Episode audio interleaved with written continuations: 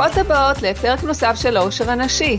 אני מאוד נרגשת, כי היום יש לנו אורחת אמיצה, חכמה ופורצת דרך, שכתבה עם בן זוגה עוז את הספר כל שקרי האקדמיה. אני מאמינה וגם מקווה שהספר יהיה אבן דרך בתחילתו של עידן חדש בחינוך, בהכשרה ובעולם התעסוקה. תמר היא מומחית ללמידה והדרכה, ועוז הוא סוציולוג והיסטוריון. שניהם חברי סגל באוניברסיטת חיפה. ספרם הקודם, דור ה-Y, כאילו אין מחר, היה רב-מכר ועורר שיח ציבורי נרחב על המאפיינים, הצרכים והקשיים של הצעירים בימינו. אז תשב נא טוב, חגור נא חגורות בטיחות, אנחנו ממריאות לפרק שינפץ לכן הרבה מיתוסים לגבי האקדמיה, אנחנו הולכות להפציץ את מגדל השן האקדמי. שלום תמר, מה שלומך? שלום, תודה, שלומי טוב. אה, גם שלומי, היום זה רק שתינו בשידור. נבצר מטלי להצטרף אלינו לצערי וגם לצערה, אז אני מקווה שהמאוד אה, ברעיון לבדי, עם אישה כל כך אה, חדה וחכמה כמוך. הופה, יש לי חובת ההוכחה עכשיו.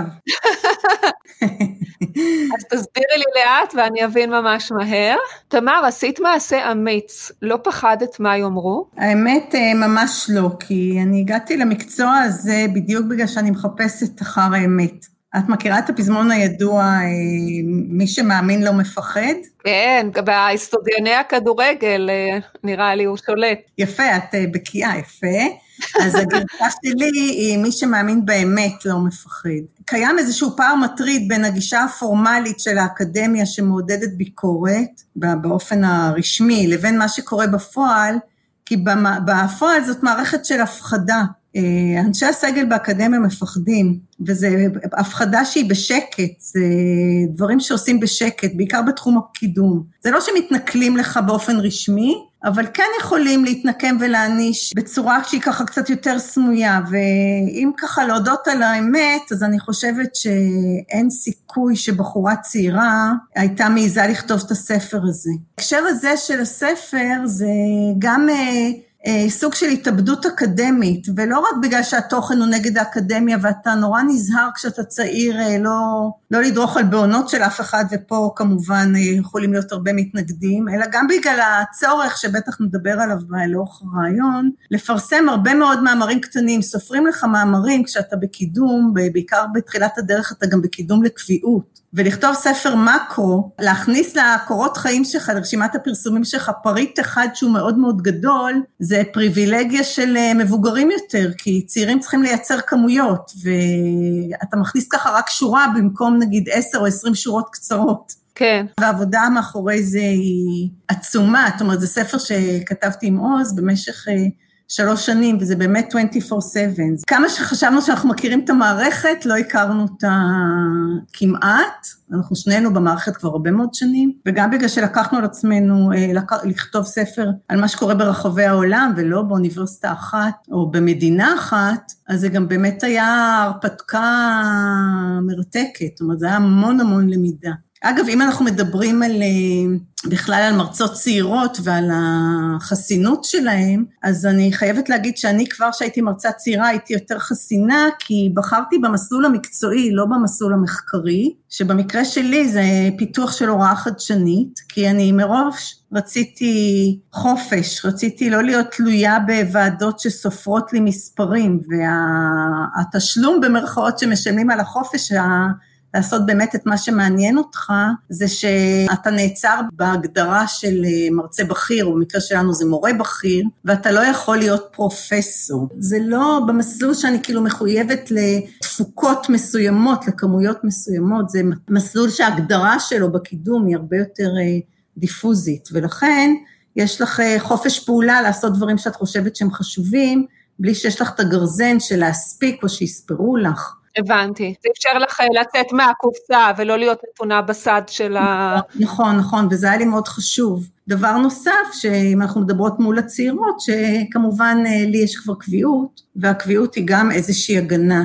יחי הקביעות. אה, יש לה כמובן גם בעיות, אבל במקרה הזה זה באמת נותן לך חופש. עוד דבר שרציתי להגיד בהקשר של ההתייחסות לספר, שהוא נותן פה להרבה מאוד אנשים בתוך המערכת, שהרגישו שמשהו לא נכון, אבל הם לא, לא ידעו לשים בדיוק את האצבע להגדיר, או שהם חששו, ואם תעשי סקר, אני מניחה, בין חברי סגל בעולם, תגלי שהרוב, אולי אפילו הרוב המכריע, חושבים שהספר הזה עושה טובה גדולה מאוד למדע ולהשכלה, ולא רק שהם לא כועסים, הם אפילו מוקירי תודה, אנחנו מקבלים כל יום מכתבים ממש מרגשים, מאנשים בתוך האקדמיה, באנשים מחוץ לאקדמיה, כאלה שהתחילו מסלול של קריירה ועזבו, כאלה שלמדו תואר ראשון, תואר שני, והתאכזבו ממה שקיבלו, כל מיני שאומרים, וואלה, כתבת את סיפור חיי, כתבת את הקריירה שלי, חבל שלא קראנו את זה אה, לפני אה, כמה שנים או לפני הלימודים, היינו יודעים להתייחס לדברים אחרים. מבחינה של הבוסים שלי,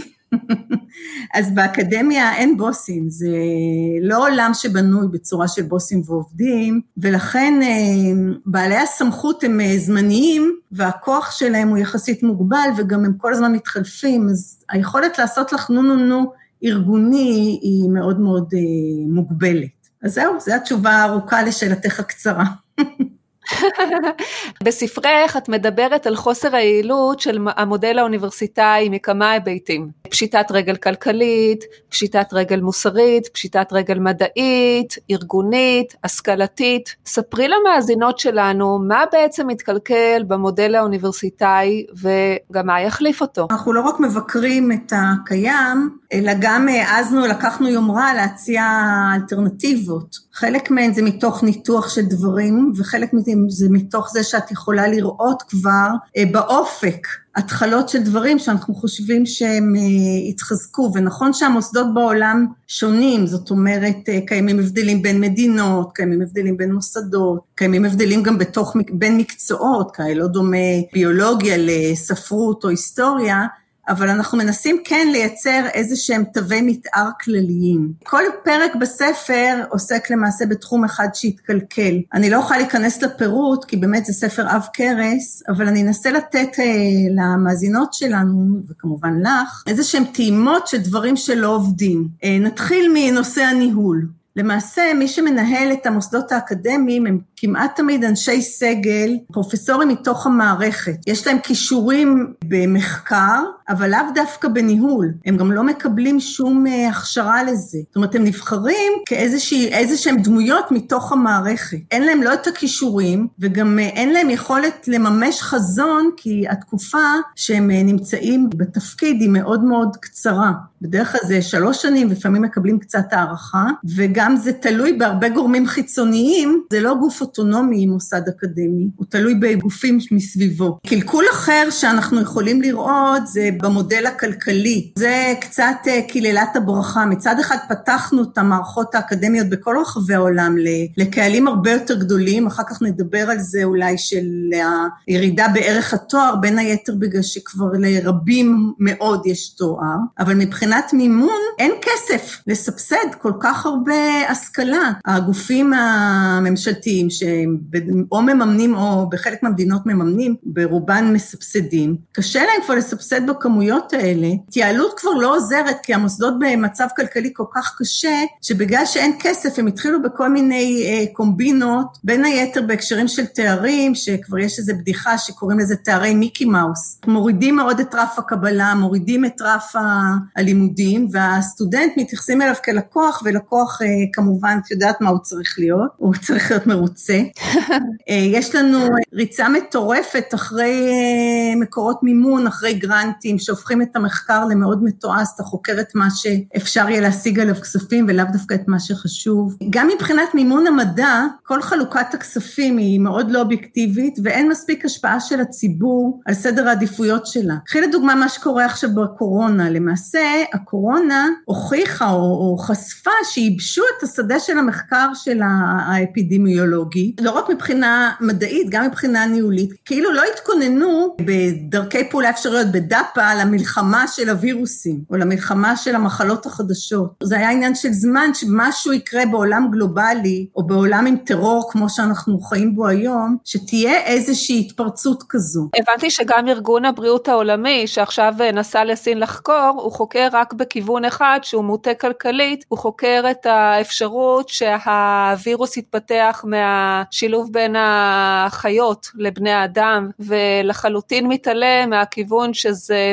וירוס שברח מאחת המעבדות שם. כן, אבל שוב, גם אם הוא ברח מאחת המעבדות, א', אה, יכול לברוח מחר עוד אחד. לגמרי. אגב, אנחנו כתבנו בספר, הצגנו תרחיש כזה, וכאילו שלא לא מתארגנים אליו. משהו התקלקל בסדרי העדיפויות של המדע. גם בהקשר של הפרסום, בשם החופש האקדמי, אנשים מפרסמים, חוקרים ומפרסמים כל מה שמתחשק להם, ויש הרבה מאוד ג'אנק. יש כמות מטורפת של פרסומים, גם בגלל שלפי זה אתה מקודם, ו, וכבר אנשים לא יודעים לברור מתוך ים הפרסומים במה יש איזשהו טעם. גם הבקרת איכות, יש שיפוט של מאמרים, מה שנקרא שיפוט של עמיתים ששופטים את המאמרים שלך, זה לא עומד בעומס, זה לא מספיק זריז, ומפחדים משיפוט המונים. ואנחנו מושכים לכיוון של מדע פתוח. העולם כולו מושך לכיוון פתוח יותר, וכתבי העת סגורים. שוב, את יכולה לראות מתוך הקורונה, שפתאום, בגלל שהיה מגפה עולמית, כתבי עת וכל מיני סוכנויות שמחזיקות במידע,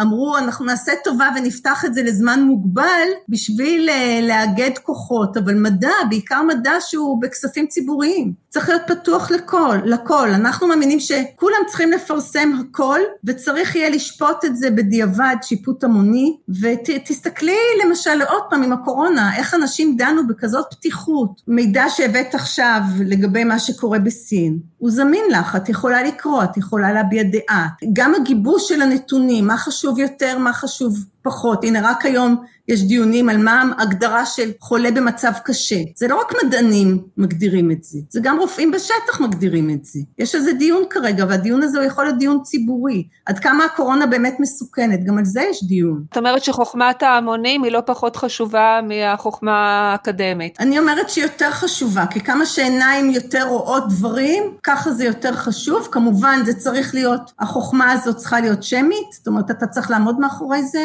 לא אנונימית, ואת יודעת, אנשים, מהנדסים, פתאום שהיה מחסור, חשבו שיכול להיות, לא עלינו, מחסור במכונות הנשמה. אז מהנדסים אה, הציעו פתרונות, הם לא מדען, אנשי שטח יכולים, כל מיני אנשי מקצוע מכל מיני תחומים, כל מיני אנשים שיש להם אה, עניין מיוחד במשהו. התזה שלנו, כולם צריכים להשתתף במדע, בעיקר חשובה הדעה של אנשי מקצוע, לאו דווקא מדענים, כמובן גם של מדענים. ושל משכילים בתחום. הכל צריך לפתוח. תשאלי אותי, ומה עם דברים מסוכנים, כמו למשל רפואה וכך הלאה? אז איפה שמסוכן, יהיו דברים כמו ה-FDA. יהיה גופים שיעשו רגולציה, שתגיד, את זה אנחנו מורידים כי זה נגיד יכול לסכן אנשים. אבל זה יהיה בשוליים, רוב התחומים הם לא מסוכנים. דיברנו על קלקולים, כל הנושא של הדירוגים. דירוגים של מה? של כל דבר. הניסיון לדרג תפוקות זה לא דבר רע, אבל האמריקאים פשוט הפכו את כל הנושא של הדירוג לטירוף, הם מדרגים הכל, והאקדמיה בעולם הולכת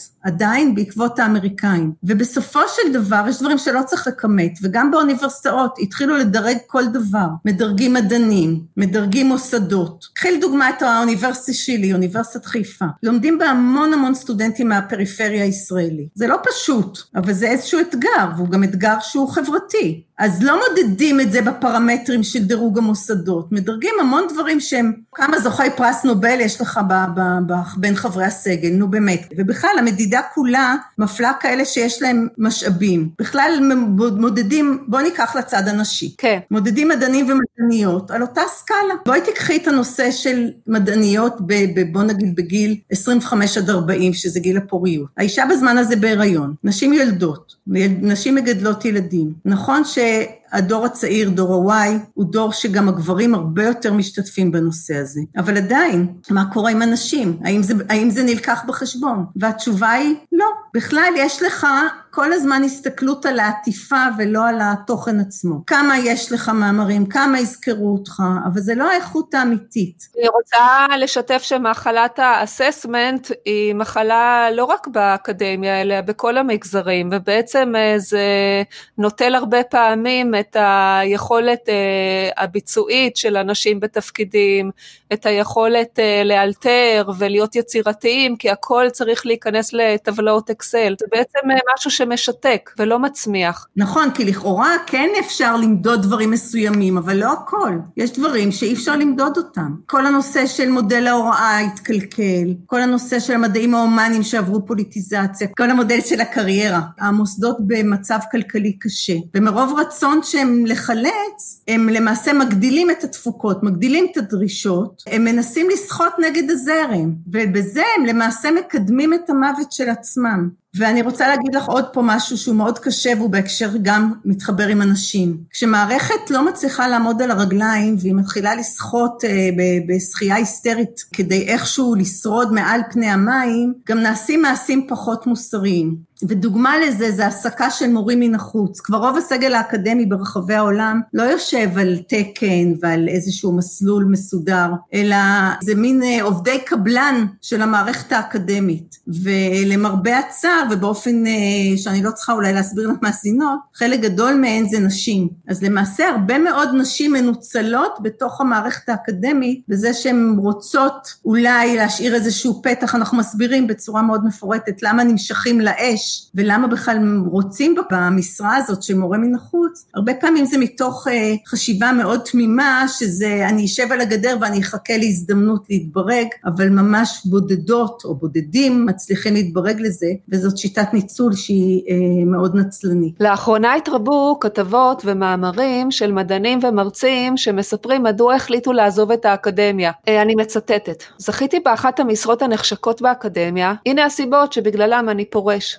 מהן הסיבות המרכזיות? אז אה, תראי מאיה, פעם זה היה מקום הטבעי ביותר ובאמת הנחשק ביותר לחכמים ביותר. האתגרים היו מאוד מאוד גדולים והתגמולים היו גם גבוהים. היה לזה מעמד להגיד אני דוקטור, אני פרופסור, השכר היה נחשב גבוה והיה בזה מקצוע שהוא מאוד יציב. אבל היום זה כבר לא שם, זה מאוד מאוד נשחק. ואיפה שאנחנו מוצאים את החכמים, את הדברים המתקדמים יותר, זה יותר בהייטק ובמקצועות היזמות. העולם בחוץ, מחוץ לאקדמיה, נעשה הרבה יותר מתוחכם, היא לא מצליחה אה, לגשר על הפערים, ולחברות פרטיות גם יש הרבה יותר משאבים להשקיע כך שאנחנו רואים את האקדמיה קצת נגררת מאחור. שוב, אם דיברנו על הקורונה, אנחנו רואים כמה גופים פרטיים מציעים פתרונות עכשיו, אם זה תרופות, אם זה חיסונים וכך הלאה, וכמה אקדמיים, וכבר כשיש גוף אקדמי שמעורב בדברים האלה, זה גופים אה, שיש להם הרבה מאוד משאבים, כמו למשל אה, אוקספורד. מה שקורה היום, אין מקום באקדמיה, אז הסיכוי לקריירה כמעט אפסי. הרבה מאוד כבר לא מקודמים. כל הצ'ופרים של קביעות, של שכר, השכר, אה, שבתונים, ואפילו סמל הסטטוס הולכים ונשחקים, והדרישות הולכות ועולות ועולות ועולות. יש גם יותר אה, פקידים בינוניים אקדמיים, פקידי אקדמיה, שהתקדמו לתפקידים בכירים, והם קובעים את האג'נדה. והאג'נדה היא יותר בינונית. עכשיו בואי נסתכל על נשים. פעם זה היה מקצוע ממש מצוין לנשים. הוא היה מאוד גמיש, הוא היה מאוד פתוח. היום הוא נעשה יותר ויותר קשה, כי יש דרישות שהולכות ו- ומאמירות, משלמות מחיר גם בזוגיות, גם בילדים, וגם כבר יש קושי גדול מאוד בהוראה. גם נשברים מהסטודנטים. משעמם לך ללמד כי הם בתוך הפייסבוק. הסטודנטים נהפכו ללקוחות הרבה יותר זועמים. אנשים לא רוצים להישאר במערכת של ימי הביניים שיוצרת עליכם לחץ. וכל מייל של סטודנט צריך לעבור שבע עיניים, כי מחר זה יכול להגיע לתלונה או אפילו לשיימינג ציבורי. ואתה צריך ללכת מאוד מאוד בין הטיפות. אז זה מקצוע לא רק שהוא נעשה פחות נחשק, הוא נעשה גם פחות נחשק לנשים. מדהים. סביר להניח שכשמערכת החינוך הממלכתית תיאלץ להכין את בוגריה להשכלה גבוהה מסוג אחר, חלק גדול אה, מהחולאים שהיא סובלת מהם, אני מדברת על אה, בית ספר יסודי, חטיבות ביניים, תיכון, מה ישתנה בהכרח במערכת החינוך? תוכלי אה, לתאר לנו חזון למסלול אלטרנטיבי? אז תראי מאיה, זה ברגע שאת משנה את הפירמיד, הרי מערכת החינוך שואפת לכיוון של פירמידה. בדרך כלל היא לא משתנה בעצמה, ביוזמתה מבפנים, אלא היא מתאימה את עצמה וזה הולך מלמעלה למטה. הרבה פעמים אני שואלת את הסטודנטים שלי ככה שאלה של, תגידו, אם אה, האוניברסיטאות לא יקבלו לפי אה, בחינות בגרות, הם יקבלו לפי כל מיני דברים אחרים. מה קורה בבית ספר? כי התיכון מכין לבגרויות, והחטיבה מכינה לתיכון, והיסודי מכין לחטיבה, וגן הילדים מכין לכיתה א', אז אם המערכת תשתנה, קצה הסולם הזה שכולם מטפסים במעלה הסולם כל הזמן, שלב אחרי שלב, אז top down אם הדרישות משתנות, אם כל המערכת למעשה מתפוגגת, אז כל מערכת החינוך תיראה אחרת. אז זה אם זה יקרה אה, מבפנים. בספר את מציעה ארנק של תעודות הסמכה ממוקדות במקום אה, תואר אקדמי רחב, מה שיצמצם את כל הקורסים המיותרים כמו מבוא לתולדות בירוי ההיסטוריה וכדומה. זה לא יצמצם את ה... זה למעשה יבטל, יבטל לחלוטין את התואר האקדמי. אנחנו רואים את התואר האקדמי מתפוגג. כי למעשה כשאנחנו מדברים על ארנק כזה של, אה, של תעודות, אתה אומר שהיום כבר אין טעם ללמוד תואר, כמו שאת אמרת, אפשר לצמצם, אפשר זה, תואר שיש בו המון המון בררה. זאת אומרת, יותר טפל, פחות עיקר. אנחנו גם מדברים היום על אנשים, אנחנו כבר יודעים שלא רק שצריך לתפור היום חליפה לפי, לפי הצרכים והרצונות של תלמידים. תלמידים היום, הם, אנחנו יודעים כבר שהם שונים, שיש סגנונות למידה שונים. שיש צרכים שונים. אנחנו רוצים להפיל את המונופול של האקדמיה כדי לראות פריחה, אני חושבת שתהיה מטורפת, של כל מיני יזמויות חינוך. ואנחנו נראה שבמקום חוג אחד או שניים ושכופים עליך אה, להרכיב את הפלייליסט של השיעורים שלך מאיזה בופה של כל מיני מקצועות, אתה תוכל בעזרת יוזמות מקומיות וכל מיני סוגי, אתה תבנה לעצמך למעשה את הפלייליסט, אתה תבנה את החליפה של הספוטיפיי שלך, של הלימודים, אתה תבנה ארנק עם כל מיני יכולות, תעודות של יכולות, אה, הוכחות של יכולות, הוכחות של ידע. יש המון יוזמות מקומיות, תקחי לדוגמה את היוזמה המקומית שלכם, הפודקאסט שלכם. פעם היו רק אה, כלי תקשורת ממוסדים, לא היית מייצר לעצמך. היו פעם הרצאות רק באקדמיה, היום ביוטיוב יש מיליוני הרצאות. היו תקשורת, רק עיתון מסוים, או רדיו מסוים במקרה שלכם, או ערוץ טלוויזיה מסוים. היום יש יוזמה כמו שלכם, שאתם מייצרות את הפודקאסט שלכם, ואין לך שומרי שערים שאומרים לך זה טוב או לא טוב. הקהל מחליט אם את מעניינת, אם הוא רוצה להאזין לך, ולמעשה מי שרוצה להאזין לך, הוא מכניס את הערוץ שלך, של ה podcasting, לחליפה שלו, לארנק שלו, לרצון שלו להאזין לתקשורת. אני אה, בעד גם שהדבר הזה יבוא לידי ביטוי בטלוויזיה, שאנחנו מממנים מכיסנו כמעט מיליארד שקל בשנה לתכנים שלאו דווקא עולים בקנה אחד עם מה שאנחנו חושבים, וגם נתונים בסד של טרור ו politically correct. נכון, יש היום כבר הרבה יוזמות בתוך, ה, למשל בפייסבוק, של כל מיני ערוצים, שהם מין דימוי של, של ערוץ אה, חיצוני מסחרי, וזה ערוצים שאנשים בונים ומייצרים, או מתאגדים ביחד, ועושים את התכנים שלהם, ואם יש לזה מספיק קהל זה ילך, ואם לא, אז כנראה ש... או שזה לא מספיק טוב, או שאין לך מספיק אה, קהל שמעוניין בדבר הזה, ואז אתה צריך להחליט איך אתה ממשיך מפה. אבל בפירוש זה לא במימון אה, ציבורי שלי ושלך. יש מכללות שלדעתך כן מקדמות אג'נדה שתואמת את המעבר אה, לשיטה מעודכנת ויעילה יותר? אה, לא, כי למעשה אה, כולם נמצאים בסד של המימון. את צריכה להבין שהמימון של המוסדות להשכלה גבוהה הוא מאוד אה, מוגדר, וזה גם אחת הסיבות שאחד הדברים שאנחנו ממליצים זה להפריד בין מחקר והוראה. מישהו חוקר טוב הוא לא בהכרח מורה טוב ולהפך, וגם מבחינת הסדר היום, זאת אומרת, בן אדם שמשקיע ומודדים אותו על המחקר, יש לו פחות זמן להשקיע על ההוראה שהיא כמעט ולא נמדדת. אז למעשה אנחנו אומרים שקודם כל צריך להפריד בין השניים ולייצר מוסדות שמתמחים, זה העתיד שאנחנו רואים לאקדמיה, שהיא תתפצל על בסיס של תחרות חופשית. למוסדות מחקר יישארו אלה שעושים את המחקר הנכון והטוב, ולמוסדות הוראה שיש להם מספיק קליינטים. אז המכללות, גם אלה שהיו רוצות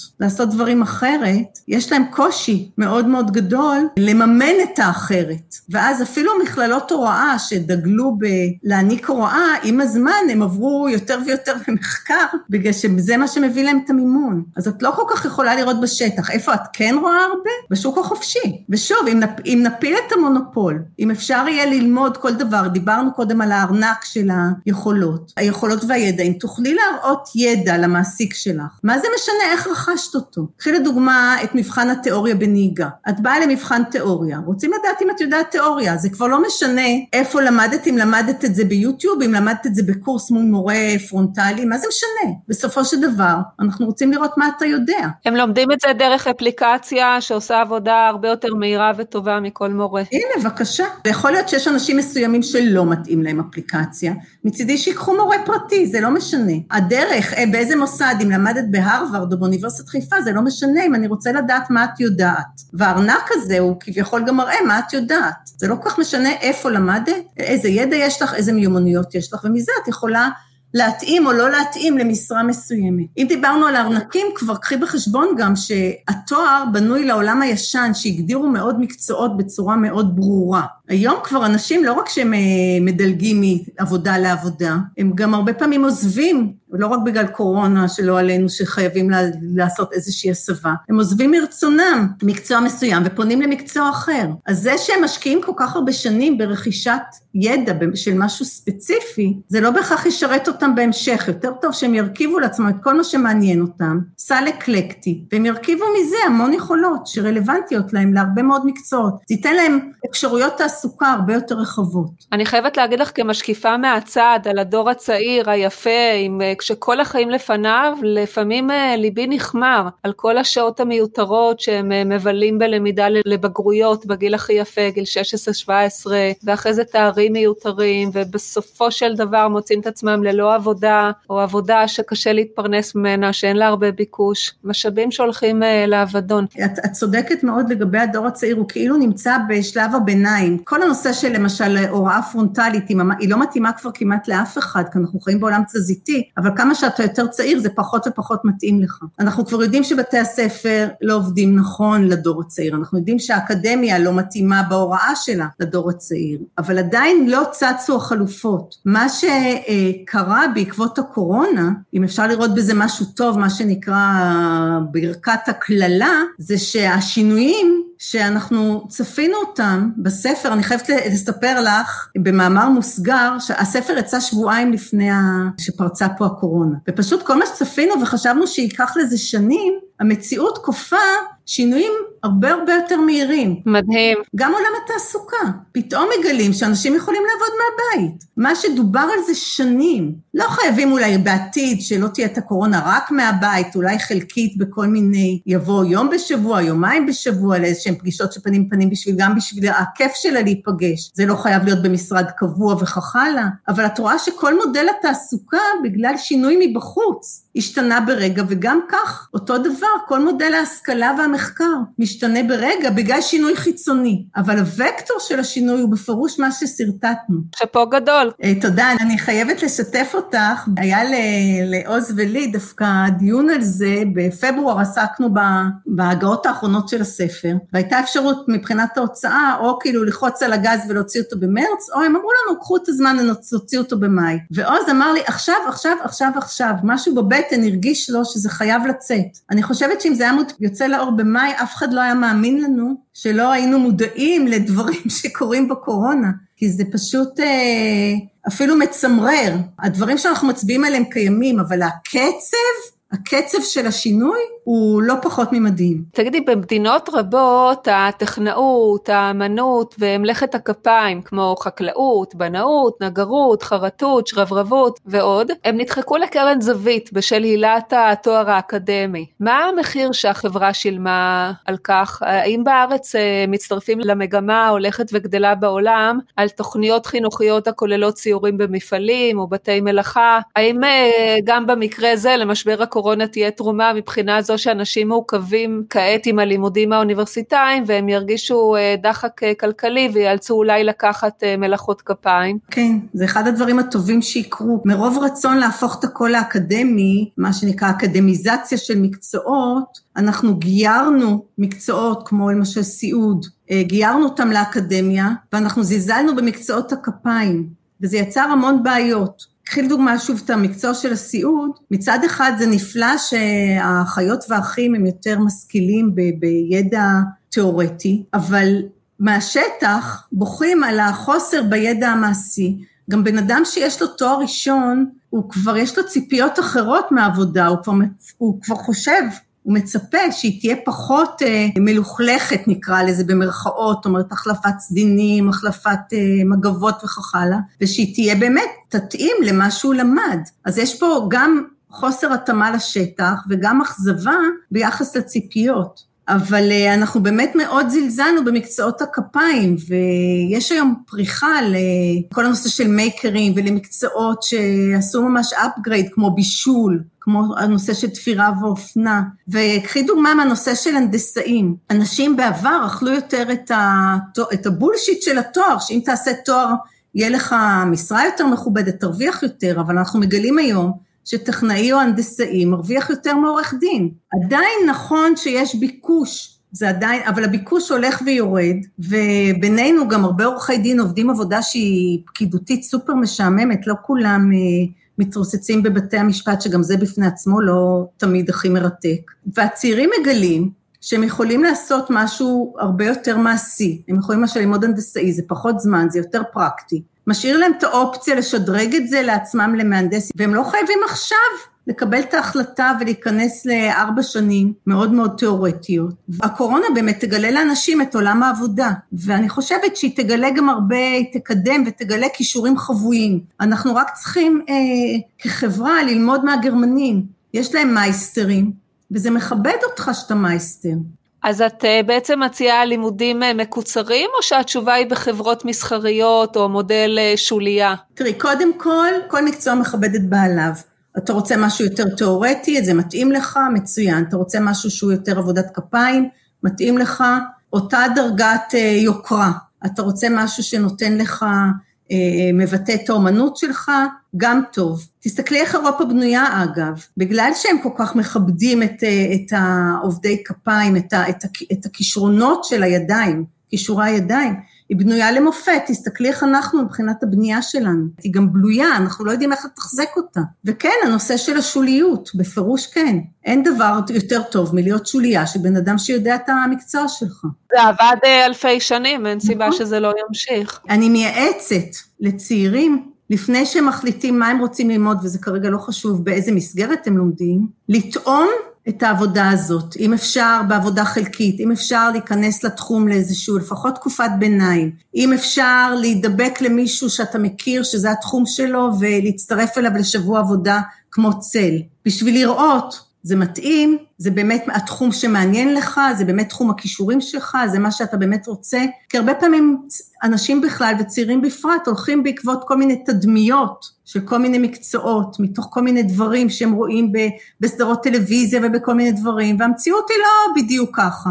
אז בוא קודם תתנסה, וכשתרגיש באמת שזה מה שאתה רוצה, ואתה צריך, חסר לך משהו ללמוד, תלמד. חסר לך משהו מעבר לזה ואתה חייב ללמוד בצורה שהיא יותר ממוסדת, כי צריך איזושהי תעודה וכרגע אין איזה תחליף, אז לפחות תבוא לזה במוח קר. אתה יודע, זה מה שאני רוצה, זה מה שאני מעוניין, זה חסר לי. ואז תשלים את זה. אבל לא קל ללכת נגד הזרם, לא קל לאכזב את ההורים והמורים, גם מעסיקים רבים עדיין דורשים את התעודה, והצעירים אה, שמחים אה, לפסק הזמן שהתקופה הסטודנטיאלית מבטיחה להם אחרי התיכון. הרבה הולכים אה, כעדר לאקדמיה. נכון, את צודקת, אנשים צריכים שיסללו להם את הדרך. יש תמיד איזשהו, את יודעת, מנסים כאן, מנסים שם, תמיד מגיעים לאיזושהי tipping point. שמאז הדברים כבר יותר ברורים, ואני מקווה מאוד שהספר הזה יסייע. זה נכון שצעירים גם רוצים תקופת ביניים, הם לא רוצים בגיל כל כך צעיר כבר להיכנס לעולם התעסוקה, אבל אה, אנחנו ממליצים או חושבים שיהיה יותר מה שנקרא we learn, כמו שיש we work, חללי עבודה, יהיה we learn, we live, we work, הכל ביחד, שאנשים ילמדו בחלל משותף. הם לא חייבים ללמוד בדיוק את אותם אה, מקצועות ולא את אותם קורסים ולא באותם מוסדות, הם יכולים ללמוד ביחד את החוויה של הביחדנס, אפשר לייצר אה, באיזשהו מין האב כללי כזה, שיכלול הרבה דברים, ראינו כבר דוגמאות שזה באירופה. רעיון אה, נפלא לכל המאזינות היזמיות שלנו, אה, יאללה, תרימו את הכפפה. נכון, זה מאוד חשוב, כי באירופה כבר רואים דברים כאלה, וזה קלאסי לצעירים. מרכזים שמסדרים להם אה, דיור בסיסי, יכול להיות מטבח משותף, אה, מין סלונים משותפים, מין מרכזים, אבל טיפ-טופ ברמה גבוהה, שיהיה להם כיף להיות שם, עם השולחן ביליארד והכול, עם חללי למידה, עם חללי מחשב. ראיתי כאלה שיש בהם בריכת שחייה, זאת אומרת, זה אזור שאתה חי בו, במחירים שהם סבירים, אתה לומד, ואם אתה רוצה גם משלבים בתוך זה עבודה, זאת אומרת זה גם מרכז שיכול להפנות אותך לכל מיני עבודות חלקיות, ואז זה מין סביבה כזאת שהיא צעירה, תוססת, וקורה בה הכל ביחד, הם לא צריכים אה, לגור לחוד, לעבוד לחוד וללמוד לחוד במוסדות שונים. נשמע מקסים, באמת. אה, במסגרת השילוב של הכישורי חיים והעולם העבודה והתעסוקה לאקדמיה, ובעצם שילוב של מגדל השן עם אה, מגדל המציאות, האם לדעת איך מערכת החינוך צריכה להכשיר אותנו גם לעבודות הבית, להיריון, ללידה, לאימהות, להורות? כמובן שצריך להכשיר להמון דברים חשובים, ולמעשה לא התקיימה אף פעם, לא התקיים דיון, לא התקיים שיח על מה הם מקצועות הליבה, מה באמת צריך לדעת אדם בשנות ה-2020, מה הוא צריך לדעת, איזה מיומנויות, איזה ידע תשתית, איזה מיומנויות של החיים, כל הדוגמאות שנתתם טובות ואפשר להוסיף עוד הרבה אחרות. לא נעשה באמת דיון על מה אנחנו מצפים מבן אדם שהוא בוגר מערכת החינוך שלנו, מה צריך להיות הכלים שלו. ברגע שיהיה אה, מה, מה צריך, יהיה הרבה יותר קל גם להגיד, אז איך מערכת החינוך צריכה להיראות. אני אתן לך דוגמה מהדוקטורט שלי. הדוקטורט שלי עסק במפות, מפות טופוגרפיות וניווט. תגידי לי את, האם עדיין היום בעידן של ה-Waze צריך לדעת לקרוא מפה? מה דעתך? לטעמי כן. תשובה נכונה מבחינתי. כן, אני אישית הרבה מסתמכת על אה, מפות אה, בהמון דברים, בתכנון טיולים, גם בארץ, גם בחו"ל, גם בעבודתי בעירייה שהשתמשתי הרבה ב-GIS. אני חושבת שההבנה מה זה צפון, דרום, מזרח, מערב, תוואי שטח, היא כן חשובה, אפילו עם מישהו שהוא משקיע אה, נדל"ן לצורך העניין, ורוצה לבחון אה, נכס בצורה יותר רחבה מבחינה של אה, מיקום, מבחינה של קרבה לנמל בינלאומי, מבחינה של קרבה לתעבורה, אני אישית הרבה משתמשת בהסתכלות במפות. אז תראי, את צודקת, בגלל שאם אתה רוצה להגיע ממקום למקום, מקום מנקודה A לנקודה B, אז ה-Waze עושה את זה נפלא. ואולי אתה יכול לסמוך על זה שהוא תמיד יהיה איתך. אבל אם אתה רוצה להבין את הטופוגרפיה, להבין, כמו שנתת דוגמה מנדל"ן, אזור אורבני, להבין את השטח, להבין איפה אתה נמצא באופן שהוא קצת יותר רחב, אז לא תקבל את זה. עכשיו אפשר לדון האם זה חשוב, האם זה לא חשוב, מה זה בסדר העדיפויות של מה שאני רוצה לתת כחלק מליבה. באיזה סדר עדיפויות אני שם את זה.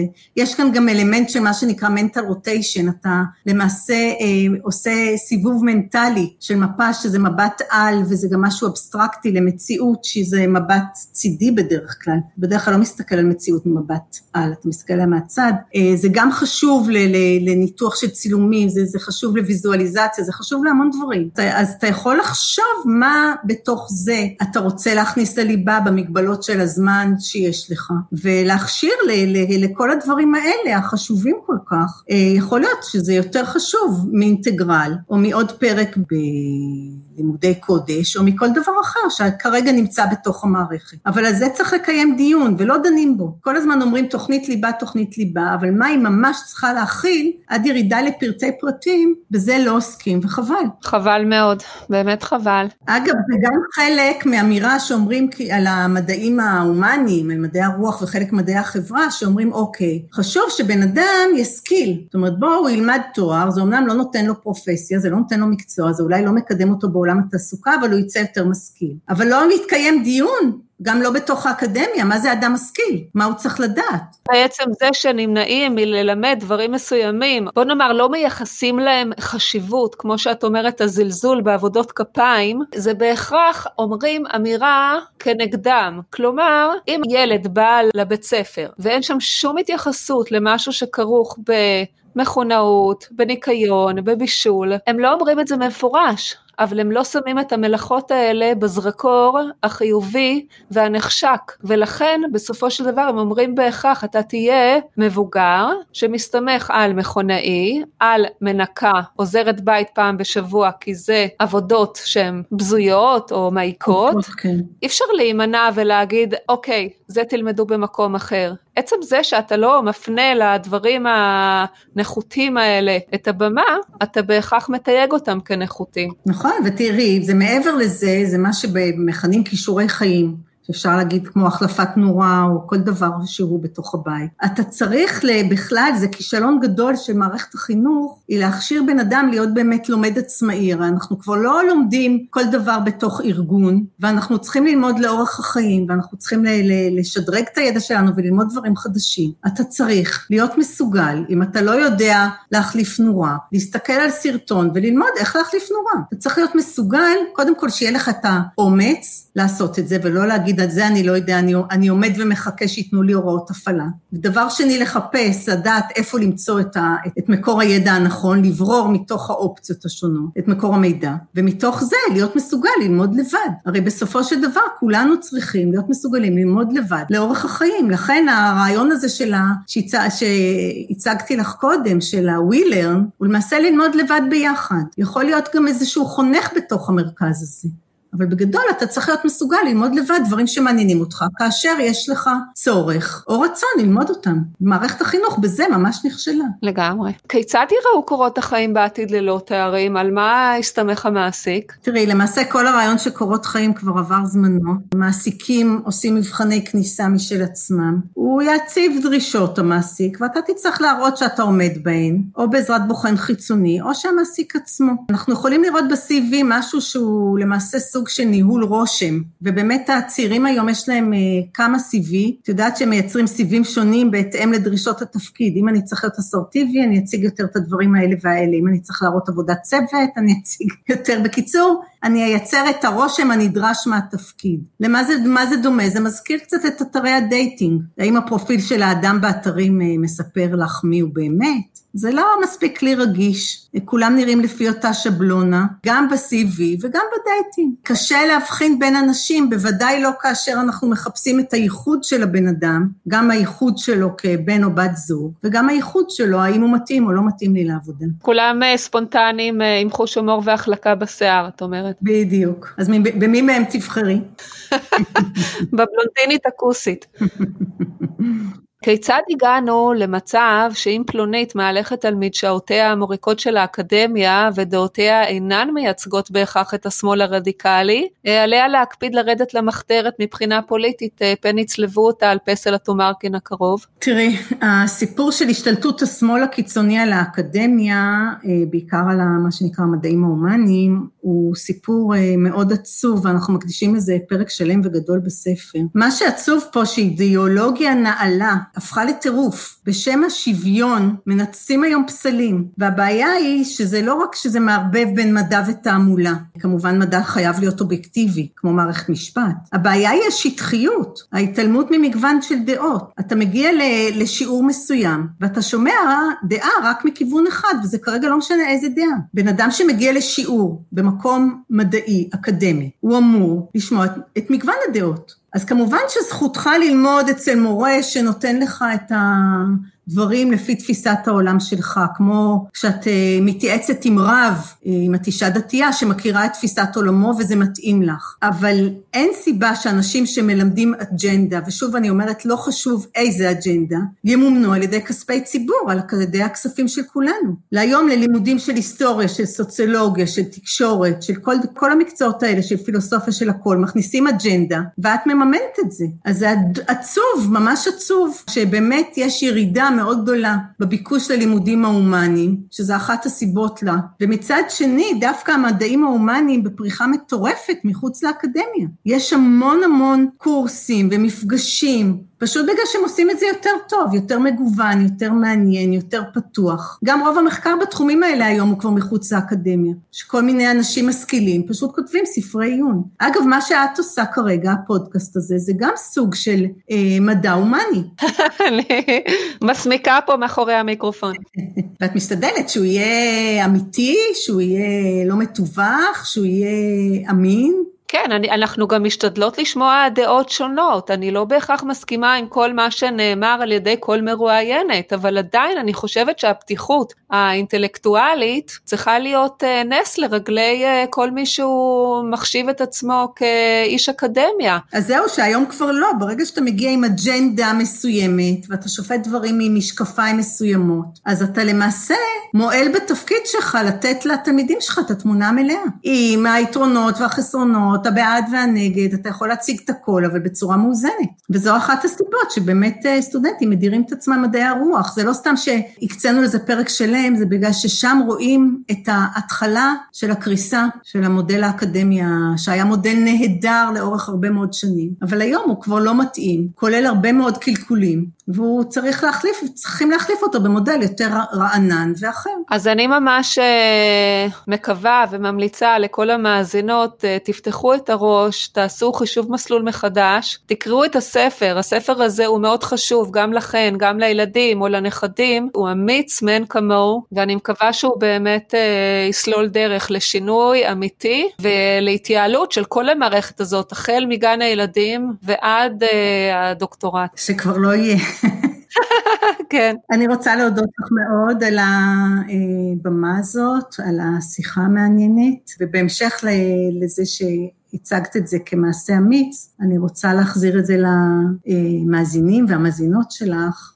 ולהגיד שזה יהיה מעשה מאוד אמיץ, שגם הם יהיו אמיצים, לצאת מה, מחוץ לקופסה, גם לדברים שפחות עדיין מקובלים היום, ולנסות באמת לחשוב האם זה באמת הדבר שאני מעוניין בו, או שאני הולך בזרם בעקבות מה שהיה מקובל, ואולי פחות ופחות מתאים להיום. תהיו אמיצים, תעשו דברים, תנסו גם דברים אחרים, תתנסו ותקבלו החלטות חכמות עבורכם. אני כתבתי לכבוד הפרק אה, חמשיר אקדמי. הופה.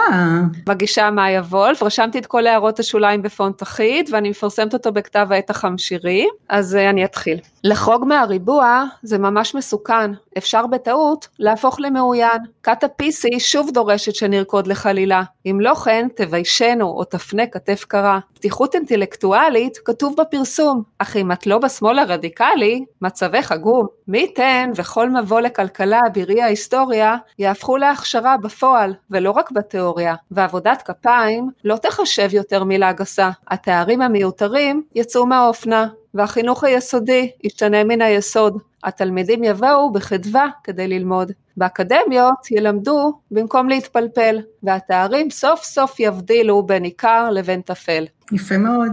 אז תודה רבה תמר. להתראות מאיה.